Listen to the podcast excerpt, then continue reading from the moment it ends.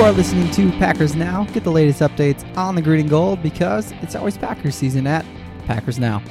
Hello, everybody. I'm your host, Ben Kurkowski, and today I want to break down our last game against the 49ers and just discuss where the Packers are in the race to the number one seed in the NFC. So let's start by looking at last Thursday's game against the 49ers. This is a hard game for the Packers because it felt like the Packers had nothing to gain from playing this game. If they would have lost or even struggled, the media would say they are terrible and secretly just a terrible team. But if they would have won, which they did, the media is going to say the 49ers are super injured and we're without a lot of guys. Of course, they would win. It's kind of frustrating to play a team like the 49ers at times because the media sometimes is very uh, frustrating the way they view these lose lose situations when it comes to the Packers. Um, but I think there are some bright spots for the Packers to look over, even though some other media outlets might say differently. Number one, this Packers team can blow out bad teams. The Packers won 34 to 17, and that's a three possession win, and that's a huge win. Anytime you can blow out a team is a big deal. Good teams destroy bad teams and win big, and the Packers were able to do this last Thursday.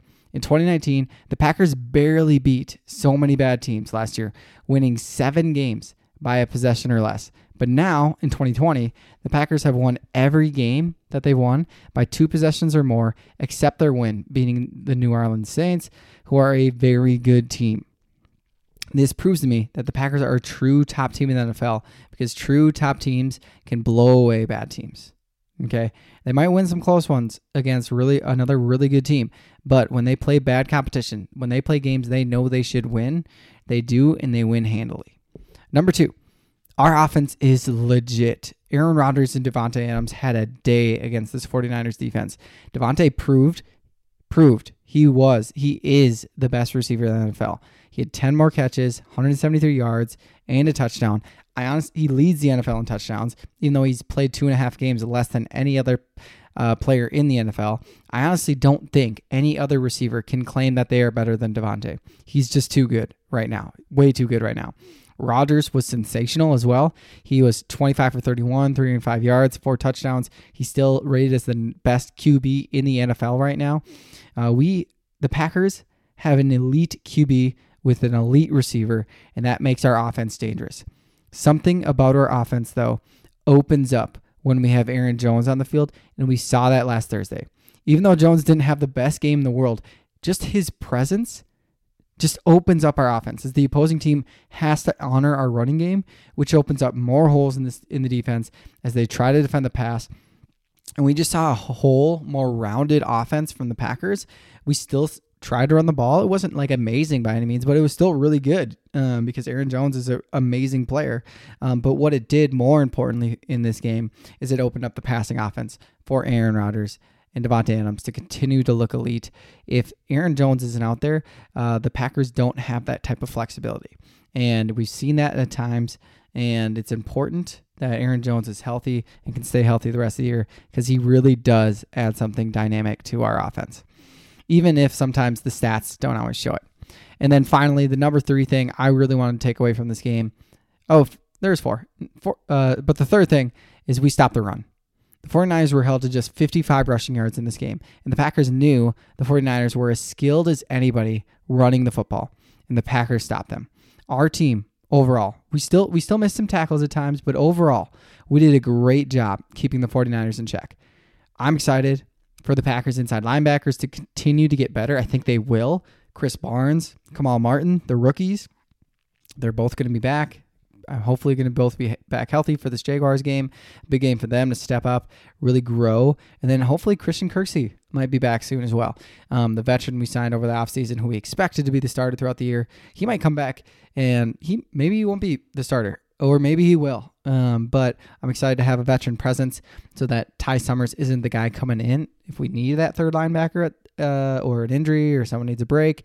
But Christian Kirksey and those with those three linebackers, the Packers are going to be set up very well um, to stop the run for the rest of the season. Then also we just, we just saw guys like Kenny Clark. He's getting better every week as his injury uh, that started the year that really slowed him down is finally subsiding, and he's starting to gain and just starting to get back to his normal level of play. It's not he's not he's not close to how good he's been like he was in 2019, but I think he's getting there. He's starting to uh, come back to normal. Uh, because he is he has been playing worse than he usually does.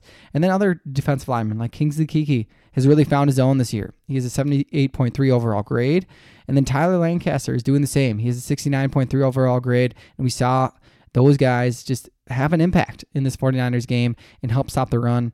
And that's huge because um, we have big games against some teams that are going to rely on the running game, like the Indianapolis Colts in two weeks, uh, like the and like the Titans at the end of the year. And those are two of our toughest games left in the season. And if we can't stop the run, uh, we're going to struggle against those teams. We're going to get two losses that we shouldn't get. We can beat those teams. They're good teams, but we can beat those teams if we, if we can stop the run. And I saw that we were able to do that against the 49ers uh, last Thursday. And the last thing, the last takeaway I want to get from this game is we, the Packers, have depth at corner. Yes, the 49ers did make the Packers hurt at times in the passing game as the Packers really focused on stopping run. But but before the Jaire Alexander injury, which I'm not too concerned about, it's a concussion. It's going to keep him out against the Jaguars, but I think he'll be back after that. And I think Kevin King will be back after that as well. The 49ers could not do anything offensively as the Packers went into the half up 21 to 3.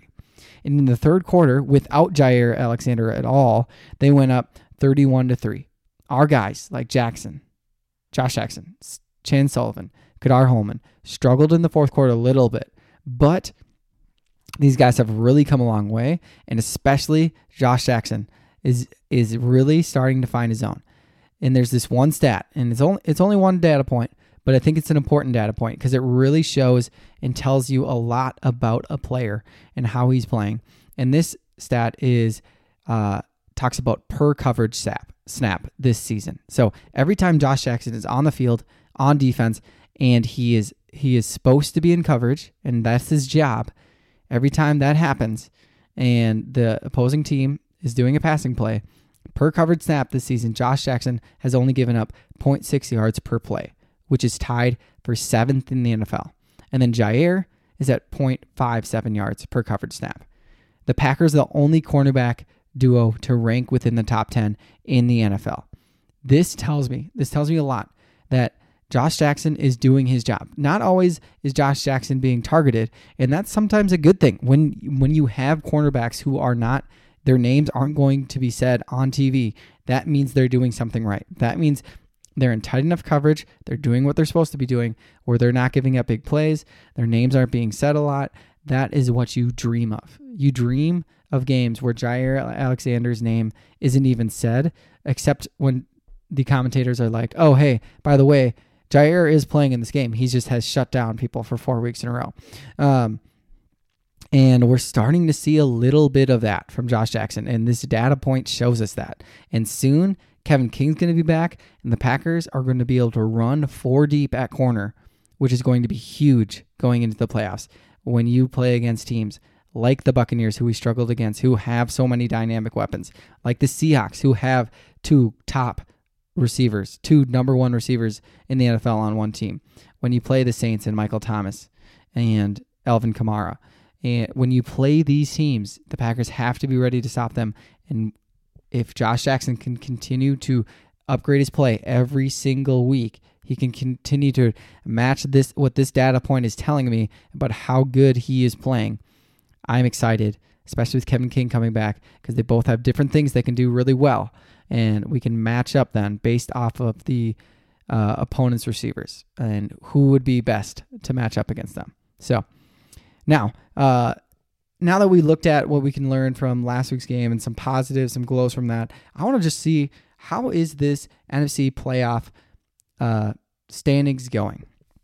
In the Packers right now, if we start with a division in the NFC North, the Packers are in the lead as the top team, being a game and a half in front of Chicago, three and a half, and then three and a half games in front of the Vikings and the Lions. The Packers have yet to even play the Bears, but to be honest, I'm I'm not too concerned. But the I think the Bears offense is very concerning as they have struggled to put up points and they average just under 20 points a game right now, which isn't going to work against the Packers, who are averaging 31.6 points per game right now. And if that's the case, if the Bears really are struggling that much offensively, it doesn't matter really how good their defense can be at times because I don't think you can hold the Packers. Yes, you might be able to hold them 25 points, but if your team if is barely able to put up more than 20 points a game, it's not going to matter. It doesn't matter how good your defense is if your offense can't score when you give them opportunities. And that's what I'm seeing from Chicago's offense consistently. The Vikings, the next team, uh, they're they are a good team, and they might be a team who has a crazy second half of the season to make a playoff push, especially if the NFL were to extend this to 18 playoff. But as good as their offense is, I think their defense won't be able to hold up. I don't think the Vikings can win enough games and the Packers lose enough games to compete, especially for the lead in the NFC North. And so I do not see them really being a factor at all. And then the Lions obviously are just struggling as they've gotten blown out two weeks in a row. And I don't really see them making a real push at winning the division either. And so I think the NFC North is really the, the Packers to win. And I don't see that changing as the Packers have all win- winnable games left on their schedule, unless the Packers were to lose, obviously, like Aaron Rodgers to injury, or if the Packers lost like both Davante Adams and Jaire Alexander to injury for like the rest of the year. Um, but I, I don't see that happening, and I think the Packers really do have a chance to win out the rest of the season and come through winning the NFC North. And that would and that would be great. Um, that would give them the number one, number two, or number three seed because the NFC East is easily going to have a six win team who wins their division, which is very bad. Um, but that gives the Packers the advantage with the one, two, or three seed. And this brings us down to how we face up against the rest of the NFC. And there are three other major teams who are top teams in the NFC, and those teams are the Buccaneers at six and three, the Saints at six and two, who are leading that division, and then the Seahawks at six and two as well, leading their division. These teams have shown at times complete dominance, but each one of these teams also, like the Packers, have shown that they have major weaknesses as well. What's unique about each of these teams is that each team has a top QB. And I think teams with top QBs are teams that will win Super Bowls. And that's not a coincidence that these teams are the best in the NFC. As I as and I don't think it is. I think I think sometimes the NFL values rookie quarterbacks, rookie contracts. I do too because they're cheap and they're easy. Yet I see a consistent trend of young quarterbacks failing to come through at the end when it comes to the playoffs, even though they get their team there. I'm seeing a trend, and there's obviously exceptions like Patrick Mahomes, and he is maybe the best quarterback. He's going to compete for a long time and might end up competing as being the best quarterback of all time uh, if he continues to play like he is playing. And the Chiefs have the weapons that they do have. But I see a consistent trend. Like I see, I think back at the playoffs over the last couple of years in teams that fell apart that you thought were going to win it all. The Ravens with Lamar Jackson, the 49ers and Jimmy Garoppolo, the Rams and Jared Goff, I could keep going. I could keep listing off names. But if you want a team that's going to help you not only get to the playoffs and have a one or two seed, uh, but also a team that's actually going to give you a chance to win a Super Bowl and get you to the Super Bowl, and when you're there, still give you a real chance to win that Super Bowl, that is one of these top QBs. And these are those four QBs in the NFC are these four teams that are leading the NFC currently.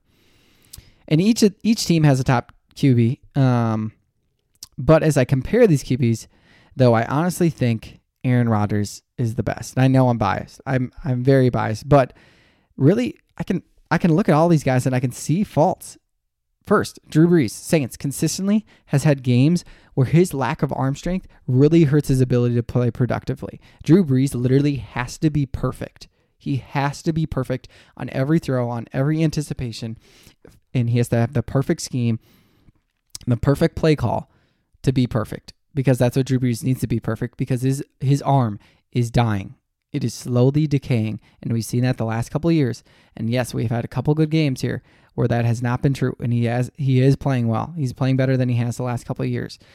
But Drew Brees has also consistently had a few games where you see that come through and you see that arm strength lacking, and it puts him at risk. And I don't think he's going to be able to hold up the whole year playing as perfectly as he has been. Next, Tom Brady. Tom Brady is great.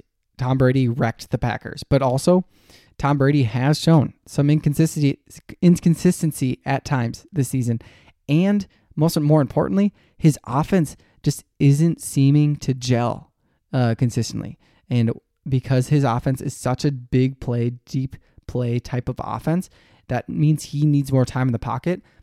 Tom Brady doesn't have the legs to stay in the pocket that long. And Tom Brady doesn't have the offensive line who is dominant enough at times to really allow him to sit back there and run their air raid offense they want to run. And because of that, his sometimes his whole offense just shuts down like it did last week against the Saints. So that is that is one. So one Drew Brees, not enough arm strength. Tom Brady, little old offense is a little not perfect. Um, working for what Brady has to work with, and then finally Russell Wilson. Russell Wilson is as explosive as any quarterback in the NFL, even more maybe. Um, but he also still makes a lot of mistakes with plenty of turnover worthy plays. He's had eight interceptions this season. And even just last week uh, in the game they lost to the Bills, he had two fumbles. He's putting the ball on the ground. And if you have turnovers, you have fumbles, that's not going to help your team in the long run, no matter how many touchdowns you score. Rodgers, Aaron Rodgers, I think right now is the best QB of these four. And if he can keep playing like he can and not cough up the football, Rodgers is the QB I want out of all of these guys. He is. He is. And that's what's great about Rodgers is he had one game this year where he's thrown an interception. He threw two in that game against the Buccaneers. But Rodgers does not throw picks. Rodgers protects the ball when he gets sacked. His offensive line is amazing that keeps him from getting sacked, and he knows when to throw the ball away, and he knows how to throw it away. And when he throws deep, he he barely has any turnover worthy plays on the whole season. Actually, to be honest, he's not ta- he's taking tons of chances, but his chances are just good, and he's he's so accurate. It's not even a turnover worthy play because he's just so good at doing what he does. Rodgers is looking amazing, and he is the guy I want on our team. He's the best QB in the NFL right now. All four, and I think he's honestly set. He's on pace to win the MVP. I'd be upset if he he played like this the rest of the season and didn't win the MVP. That would be a huge, very upsetting thing for me. And the next thing I want to look at is the offenses for these four teams. Uh, I think they're all really good, but honestly, I think the Packers may have the advantage to be the best of all three. I think the Packers offense is legit. We have an elite QB who currently should win the MVP, like I said. We have the number one receiver in the NFL right now in Davante Adams. Now you add a healthy Aaron Jones to this offense, and the Packers are going to sizzle. When the Packers have even just two of their top three weapons, the Packers are dangerous. And the Packers have won every single game except the Buccaneers game when they had at least two of these three guys: Aaron Jones, Davante Adams, and Allen Lazard. The Packers are a very good team offensively. They have proved they are capable they have a, they have a capable offensive line with plenty of depth, even amidst the injuries we have suffered throughout this year. And now the Packers are going to be getting David Bakhtiari back, who is arguably the best offensive lineman in the NFL over the last five years. And soon the Packers are going to have Allen Lazard back. And I don't know if you remember the last game Allen Lazard played in, but it was a six catch performance for 143 yards and a touchdown against the Saints. Then if we start to get even more consistency from MVS like we had last week against the 49ers, where he won deep, one big time, and he won with some short area quickness for another touchdown, this offense just won't be able to be stopped. Don't forget about our tight ends who have consistently been threats, not to mention the imp- impact of Jamaal Williams and Tyler Ervin that they can have out of the backfield as pass, pass catchers as well. If you look at the Saints offense, they hurt when Drew Brees isn't perfect, and he isn't always going to be perfect. The Seahawks, have a very bad offensive line. And the Buccaneers also offensive line struggles at times. And it doesn't feel like their offense is just this just not gelling. It's just not working. Um, and the Packers offense can keep up with any of these teams. And now I think the big the one of the bigger questions though is defensively. Is defensively where are the Packers at compared to these other three teams? And as I look at these teams, I see the Seahawks, they're a joke. They literally have no defense, and it's the worst in the NFL. We're better than them. Um, then you look at the Saints, the Buccaneers, and Packers, which all of times have shown to have and be very good defenses, but other times they've all given up 30 plus points in games as well. The defense will be the question for the Packers and many other teams. The defense, uh, overall, stats wise, is probably the worst or is worse than the Saints and the Buccaneers. Um, and it's it's going to come down to probably how healthy your defense is and if they're gelling and if and I think coaching, gelling, uh, health is all going to play a huge role going into the playoffs on which of these uh, four teams are going to be able to uh, step up, win it big, get to the Super Bowl. The Packers currently don't have many players out with injuries on their defense, though, which is really nice. Um, and they still have all of their major guys. Um, they have their Za'Darius Smith, they have their Preston Smith, they have Rashan Gary, they have Kenny Clark, they have all their inside linebackers now, they have their safeties, they have their corners.